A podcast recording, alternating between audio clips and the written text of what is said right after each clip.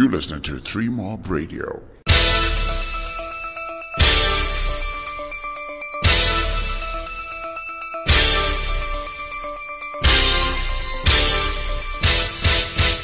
Hi there, this is Three Mob Radio. The name is Larry Kwidirai. Thank you very much for joining us as we share the press conference that uh, was held uh, with um, Zimbabwe head coach, head cricket coach, uh, that is Dave Houghton, after the farcical match in which Zimbabwe and South Africa ended up having a no result. This is his reaction, and I'll have a bit of a reaction after he has spoken. Hi, Dave. Uh, Hi, Daniel. First of all, how's uh, Richard feeling right now? Do you have any idea? Um, well, he's he's lying in the change room with a bunch of ice strapped to his ankle. So um, yeah, I think it's a little too early to assess the real damage. But obviously, um, we're not too happy about the fact that he's not in a great space at the moment for his uh, for bowling at the moment. So we'll we'll just see. We'll have to monitor it over the next day or so. Are you disappointed Zimbabwe uh, the, the umpires didn't uh, have you guys come off earlier? Oh, look, I, I understand the need to try and get these games for the public and for everybody else and the, and the TV people watching. I understand the need for us to try and play in, in slightly inclement weather to try and get a result. But I thought um, we overstepped that mark in this game, and I thought there was probably four or five overs we should have come off. Um, I don't think we should have even bowled a ball, to be fair, but. Um, the umpires are the guys making those decisions out in the middle, and uh, they seem to think it was fit to play. And I disagree with them, but there's not much I can do off the field. Sorry, one last one. Um, do you think if the situation was reversed and South Africa had been bowling, uh, do you think there's a greater chance that they'd have come off rather than you guys bowling? No, I'm not going to answer that one. Thanks. I'll pass it. So, David, if I can just uh, clarify, would you would you confirm that you thought that the conditions were unsafe? Look, I, I thought the rain had got so heavy at one stage it was ridiculous. I mean, it was you know for most of the afternoon, or most of the evening, night time, it was it was misty, sort of mizzle and stuff. But it got to the stage where we could actually hear it thumping on the rooftop in the dugout, and that, to me, that's no longer mizzle and drizzle. That's time to get off the field. And you know, the field was wet. It was wet when we started. It was wet when South Africa fielded. So there were difficult conditions for both sides. But it just got more and more wet as we bowled. And uh, I mean, when your keeper's sliding, trying to move down the leg side, standing up to the spinners, it's too wet. Um, so I, yeah, I, don't, I don't think the conditions were right to carry on playing.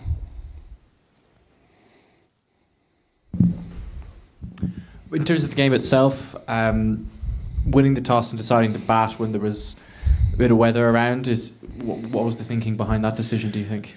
Well, it, it's our preferred way of playing the game, and you know we we weren't sure exactly what sort of weather we would get, so we were hoping we'd get our batting innings in before any rain arrived. And we felt we'd be better off if we'd actually got a, a score on the board and uh, tried to defend it, which is always our preferred way of playing. I mean, it's only it's amazing. We've played four games here, and three times we wanted to do different things, and we'd lost the toss each time. And today, which we, we really didn't mind what we did, um, we ended up winning a toss and had to make a decision. And then the game suddenly gets curtailed before we face a ball. So it's just one of those things. Um, you know, there's lots of learning in a game like this for us.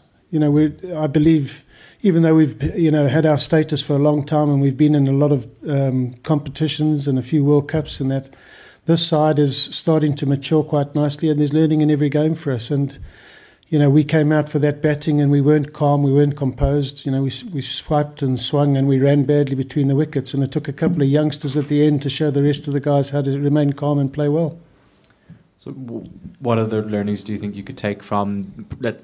let discard the, the farcical situation in the field, but from the bat? Well, I just think it is that ability to stay calm and play your best shots. I thought um, watching Quinton play was, was a real lesson for our guys about how to stay calm and still be able to smack the ball around the place. I thought we thrashed at the ball too much up front and we didn't get anywhere near hitting them. So that's the biggest piece of learning for me today. circle back to Daniel, and then we'll go back. We'll go on to our Zoom audience. Thank you. Here, just one, one final question. Could you shed some light on what conversations the umpires and the Zimbabwean players had at that point? Because a couple of times it seemed like you might definitely come off, and there was a bit of a back and forth between the umpires and the bowlers, but then that didn't happen. So, do you know what happened there?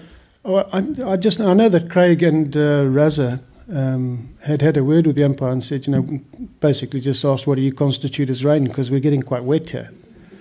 Um, I, I, don't really know much else. I didn't ask them what the actual conversations were, but I think eventually Sean Williams said just as he was about to start bowling that he didn't think he could bowl. It's too wet, and they brought us off. Thank you very much to our audience here at the stadium. We'll move on to um, Fidos Munda. You can kick us off. Thanks. Hi, Dave. Hi. Can I just um, ask you about um, just the communication perspective? You know, when was the communication? Did you talk to the umpires uh, before the match was reduced, and then at some point in the middle, and then after you went back on? Or is there a sequence of events you can describe for us? Uh, it wasn't a lot of talking from me. I asked the question uh, of the third umpire as to uh, why we'd gone back on when it was raining, and he said that was up to the umpires in the middle to make that decision. Um, and other than that, we were just communicated with, you know, how many overs were left and what the target was now, and so on. Um, and it went, after the first time we came off, when they reduced it to seven overs, there was a bit of a delay because no one seemed to know what the target was. But um, there wasn't a lot of communication between us. So, yeah, some quick pointers out there. First, straight off the bat, agree with them. The match should not have continued. I agree, I 100% think that you try as much as possible to play a match if you can, if there's a slight increment of weather. But the fact that he said you could hear the, the, the, the rain on, on the roof there when they were playing, and I could hear it on TV. You should not be playing in those conditions. I think you shouldn't. I think they overstepped the mark, like you said. Uh, I don't know. I don't want to in, imply anything. I know when he was asked that question, if it was South Africa uh, playing, then would it be a situation where you know they would say, "Look, uh, you have to bowl anyway because we need a result." I don't know because the, you know, there, there is a, a Cricinfo guy who said uh, if it was South Africa or any of the bigger teams, they've never been asked to play in those conditions. And now with Blessing Muzarabani having slipped and possibly injured. We, never, we don't know. The next match is already, the turnaround time is so little. Uh, the next match is on um, Thursday against Pakistan. So, yeah. But anyway, first point in T20 World Cup. Great to see Wesley Madhevere getting runs. Got 17 runs off one over um, by Kagiso Rabada. You want to be playing at that level. And I think for the Zimbabwe players, it's, not, it's, it's important for them to perform at that level and be counted among the, the big teams. The big, bigger tests are coming. Uh, there is also Bangladesh and Ireland in the group, and th- not Ireland, the Netherlands in the group, and they will think maybe we might have a go at trying to win those matches.